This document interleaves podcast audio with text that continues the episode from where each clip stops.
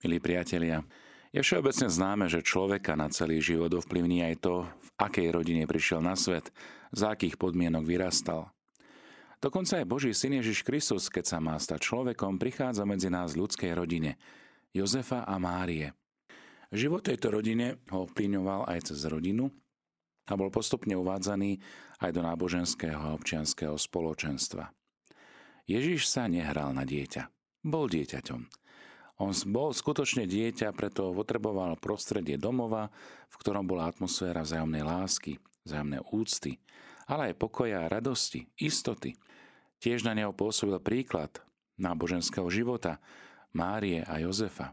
Či už to bol osobný vzťah k Bohu vyjadrený plnením jeho vôle, modlitbou, alebo spoločne vyjadrený čas účasťou na bohoslužbách v židovskej synagóge, alebo aj na výročnej púti do Jeruzalemského chrámu, ako nám o tom hovorí dnešné evanílium. Vieme, že hoci bol Ježiš Božím synom, učil sa popri Jozefovi aj plneniu povinností, najmä vzťahu k práci. Vieme, že sa vyučil i sám za tesára. Udalosť hľadania strateného Ježiša teda prezrádza veľké vedomie zodpovednosti za neho, tak u Jozefa, ako aj u jeho manželky Márie. Nevieme si ani len predstaviť, Aké ťažké boli pre oboch tie tri dni hľadania. V takýchto chvíľach stúpa u rodičov nervozita a ľahko prechádza do zájomného obviňovania, kto ho mal mať na starosti, kto si ho nevšimol. Hoci Jozef a Mária vnútorne trpia, prezrádzajú to Márine slova, otec i ja sme ťa s bolesťou hľadali, predsa to nespôsobuje medzi nimi vnútorný konflikt, lež naopak, sú jeden pre druhého oporou, aj v týchto ťažkých chvíľach, kedy v úvodzovkách stratili Ježiša. Z toho vidíme niekoľko dôležitých podnetov aj pre naše rodiny. Základom rodiny je celoživotný vzťah lásky a vernosti medzi mužom a ženou. Vernosť spečatená manželskou zmluvou, v prípade nás katolíkov platným cirkevným sobášom v kostole. Súčasťou tohto vzťahu je aj ochota prijať deti a zodpovedne ich vychovávať. V každom prichádzajúcom dieťati bez ohľadu na to, či je očakávané alebo nie, treba vidieť Boží dar života nového človeka, ktorý treba s láskou prijať, s láskou vychovať. Žiadne dôvody nemôžu ospravedlniť rozhodnutie pre potrat. Nemáme právo ukončiť život. Toto právo patrí jedine Bohu. V našej dobe rodičia príliš zdôrazňujú existenčnú situáciu ako podmienku prijatia dieťaťa viac pozerajú na ekonomické hľadisko ako na hľadisko rodinné. Isté aj dôstojné bývanie a primerané materiálne zabezpečenie rodiny je dôležité, no vždy treba dávať na prvé miesto veľkodušné prijatie daru dieťaťa od Boha. Pana Mária nekladla Bohu podmienky, v akom prostredí je ochotná porodiť jeho syna, Mesiáša. Ochotne mu dáva život – a v betlehemskej maštalke privádza na svet Božieho Syna. Koľko veľkých a významných ľudí vyšlo zo skromných pomerov, z rodín, kde bola láska na prvom mieste. Áno, tá obetavá láska, viera, usilovnosť, pracovitosť. Rodina, milí priatelia, je rodinou, ak vytvára spoloč, spoločenstvo v láske. Spoločenstvo je len vtedy, ak osoby, ktoré vytvárajú rodinu, sú často spolu, ak spolu komunikujú a majú vzájomnú účasť na svojom živote. Súčasné životné podmienky ako si veľmi neprajú takémuto rodinnému spoločenstvu. Na tradičnú rodinu v úvodzovkách pozerajú ako keby z boku. Pracovné povinnosti, rozličné záujmy príliš často a niekedy aj na dlhú dobu vyháňajú z rodiny najmä otcov, neraz aj matky, a deti musia byť v spoločnosti cudzích ľudí, alebo nezriedka spoločnosti mobilu, tabletu, televízora. Mobil môže pomôcť, aby členovia rodiny o sebe vedeli, ale nenahradí priamu a osobnú komunikáciu. Nie je vždy jednoduché vyriešiť tieto problémy. V každom prípade však je potrebné, aby rodičia kládli na prvé miesto vytváranie rodinného spoločenstva, domov a nie materiálne alebo spoločenské výhody. Raz som sa rozprával s jedným vzdelaným mužom zo Švajčiarska a medzi inými hovoril, že mu ponúkali výhodné miesto v Cúrichu. Povedal, že to neprijal, lebo má ešte malé deti a kým nedorastú, nechce byť ďaleko od domu. Čo je predpokladom toho, aby aj naši rodičia dokázali zvládať rozličné napäté situácie vo výchove spokojom a bez zájomného obvinovania či podozrievania. No, na to je nevyhnutná zájomná dôvera. V jednom príhovore svätý Jan Pavol II postavil otázku, prečo si členovia rodiny navzájom dôverujú? A odpovedal, preto, lebo si hovoria pravdu. Milí priatelia, toto je teda kľúčová záležitosť v živote rodiny. Žiť v pravde.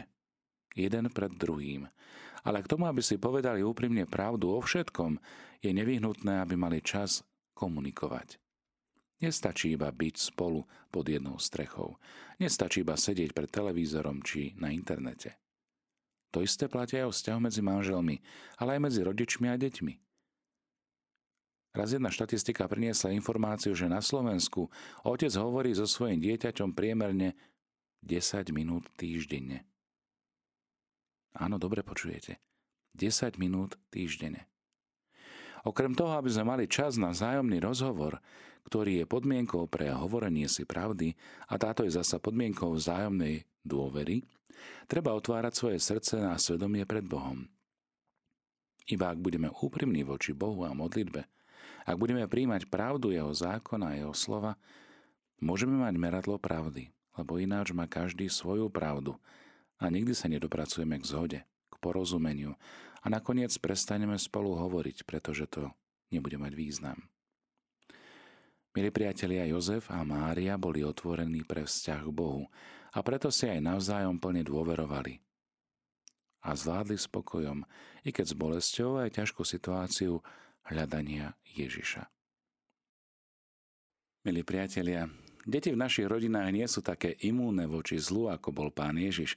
Najmä v čase dospievania, poznáte to veľmi dobre, hlavne vy, ktorí ste vychovávali svoje deti, Môžu robiť všeličo.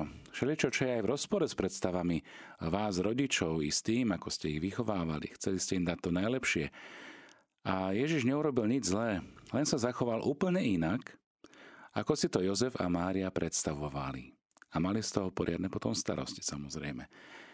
Museli si znova uvedomiť, že ich dieťa je predovšetkým Boží synom a riadi sa vôľou svojho nebeského Otca. A tá je častokrát iná, ako sú naše ľudské predstavy. Tým viac sa môže stať, že dospievajúce deti sa nielen inak zachovajú, než si to rodičia predstavujú, ale môžu podľahnúť aj vplyvom rozličných pokušení a konať naozaj nesprávne, ba vyložené zle. Pre rodičov to bývajú veľké a bolestné sklamania. Ak ste počínali pri výchove zodpovedne, tak by si nemali robiť navzájom výčitky, ako si ho vychovala, ako si ho vychoval, ale spoločne hľadať svoje dieťa a hľadať jeho záchranu, pričom rešpektujú jeho slobodu. Hoci to môže niekedy trvať veľmi dlho a spôsobovať aj veľa bolestí. Práve v takýchto situáciách sa rodičia stávajú ako keby druhýkrát rodičmi svojich detí. Podobne ako to vyjadril aj svätý apoštol Pavol, keď trpel pre chyby ľudí, ktorých získal pre vieru Ježiša Krista do cirkvi, tak napísal Deti moje, znovu raz v bolestiach rodím, kým vo vás nebude stvárnený Kristus Ježiš podobne teda ako pána Mária s Jozefom, neprejavili svoj hnev, výčitky za to, čo si vytrpeli pri hľadaní Ježiša, ale matka ho sa otvorene spýtala, syn môj, čo si nám to urobil? A vypočula si Ježišovo odhodnenie, tak treba aj my, rodičia, aby hľadali dialog so svojimi deťmi. Snažili sa chápať ich dôvody a ak treba, do nemoty vysvetľovať, prečo je ich počínanie nesprávne a prečo by malo byť iné. Naša mládež sa obyčajne nestráca vo veciach nebeského Otca, záujme o lepšie poznanie viery, o lepší kresťanský život, hoci aj to sa niekedy stáva a tiež to bývajú také ťažké chvíle pre rodičov, keď sa napríklad syn rozhodne odísť do seminára alebo do rehole, alebo dcera do kláštora Väčšinou toto však býva opačne. Deti prestávajú s náboženským životom. Prestanú sa modliť, prestanú sa zúčastňovať na nedelných bohoslužbách, prestávajú veriť v Boha, prestávajú dodržiavať jeho prikázania, napríklad odmietajú ísť na svetú spoveď, na sveté príjmanie, lebo niečo v nich ich vnútri sa zlomilo. Ak na to rodičia reagujú iba napomínaním, výčitkami, prípadne sa hnevajú, vyhrážajú, toto nepomôže. Bolo by potrebné, aby vedeli aj pravdivo a zrozumiteľne vysvetliť, prečo má takéto konanie význam. Prečo sa treba modliť? Prečo treba ísť do toho kostola na svetú omšu? Prečo nestačí iba zapnúť si televízor a sledovať napríklad stream? Aby to rodičia dokázali, sami by si museli prehlbovať sa vo viere, žiť podľa nej, žiť z nej a byť dobrým príkladom. Jedna matka lekárka mi nedávno povedala, že jej synovia videli od detstva svojho otca, ako každý deň klačal pod krížom v modlitbe. V rukách držal rúženec a dnes je pre nich dospelých synov normálne modliť sa rúženec. Možno si poviete, ale to je také ideálne. Ale dá sa to. Príklady tiahnu. Slova oslovujú. Dosť často to rodičia takto nezvládajú. Sami sú zaujatí mnohými povinnosťami, starosťami a nemajú sa kedy čas ani modliť, ani zúčastniť na Svetej Omši, nehovoriac v týždni. Nemajú čas, kedy si prečítať Božie slovo, Sveté písmo ako posilu, alebo hľadať odpovede na aktuálne problémy v solidnej náboženskej literatúre. Nájsť si čas na rozhovor s kňazom alebo s duchovnou osobou, alebo v týchto veciach vzdelaným človekom, ktorý dokáže vypočuť, ktorý dokáže možno aj usmerniť, ale správnym spôsobom. Práve na Vianoce pri svojej homilii svätý otec František zdôraznil, že v našom živote musí patriť prvé miesto Bohu. A nesmieme podľahnúť dojmu, že niečo iné je dôležitejšie, stromček, svetielka, darčeky. Ježiš je zmyslom Vianoc. A slávenie aj sviatkov, aj nediel počas roka by malo poskytovať aj čas na prehlbenie nášho vzťahu s Bohom, ale zároveň a nevynímajúc aj spoločenstvo rodiny so sebou navzájom, manželia medzi sebou. V závere udalosti dnešného Evanelia sa píše, že Ježiš sa vrátil s nimi do Nazareta a bol im poslušný. Čo je tým Nazaretom v úvodzovkách, do ktorého by mali rodičia privádzať svoje deti? V ktorom by nachádzali svoj trvalý domov. Istotu. Je to církev, milí priatelia. Ona veľká rodina Božích synov a dcer. V spoločenstve církvy je prítomný Ježiš.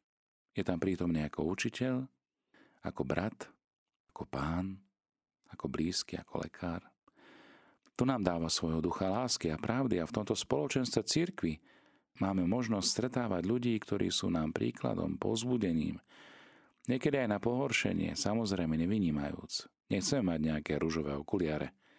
Chceme vidieť, pozerať v pravde, lebo tá pravda, ako sme hovorili pred chvíľočkou, nás vovádza do dôvery, do vzdušia dôvery. Ak tam nie je dôvera, nie je tam pravda. Ak tam nie je pravda, nemôže rásť dôvera.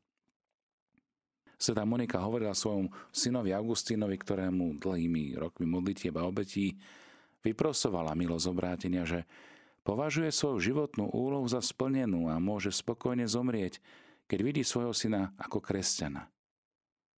Ba čo viac mohli by sme dodať ako kňaza, neskôr biskupa. Iba ak rodina zostáva v živom kontakte so spoločenstvom cirkvy, s Bohom, môže zvládať svoje poslanie. Iba ak výchovou privedieme našich mladých ľudí do tejto rodiny rodín, môžeme mať nádej, že sa nestratia v živote a že ho dobre zvládnu. Ak ešte niektoré naše dospievajúce či dospelé deti nie sú ochotné vrátiť sa do tohto spoločenstva, církvy, treba sa za nich modliť. Netreba ich odsudzovať. Treba ich pozbudzovať a hlavne dávať im dobrý príklad nášho života. Príklad viery. Iba ak bude našim spoločným domovom církev, môže aj o nás a o našej mládeži platiť to, čo sa píše o Ježišovi, keď sa vrátil späť domov do Nazareta. Že sa bude zmáhať v múdrosti, veku a v obľube u Boha, ale aj u ľudí. Prosme teda pána Ježiša, ktorý je tu prítomný medzi nami ako Emanuel, Boh s nami, už nie ako stratený, lež ako náš dobrý pastier, ktorý nás hľadá, keď sa niekedy stratíme, aby nám v tomto našom úsilí pomáhal, a podľa možnosti zúčastňujeme sa spolu ako rodina aj na svätých homšiach, na príjmanie Eucharistie, na svetej spovedi, na pobožnostiach a prehlbujme aj osobnú modlitbu v rodine. Možno len tým, že sa vzájomne za seba pomodlíme desiatok ruženca. Možno len tým, že pred obedom dáme čas aj na modlitbu, že po ňom poďakujeme. Tieto veci sa možno vytrátili z našich rodín. Skúsme ich na novo nájsť. A skúsme naozaj pozerať aj na príklad tej svetej nazareckej rodiny Ježiša, Márie a Jozefa. A im sa zverme pod ochranu. Modlíme sa. Bože, Ty si nám dal svetú rodinu ako žiarivý vzor. Láskavo dopraj, aby sme ju nasledovali vo vzájomnej láske a v rodinných čnostiach. A tak dosiahli väčšinu odmenu v Tvojom nebeskom domove. Skrze nášho pána Ježiša Krista, Tvojho syna, ktorý je Boh a s Tebou žije a kráľuje v jednote Ducha Svetého po všetky veky vekov. Amen.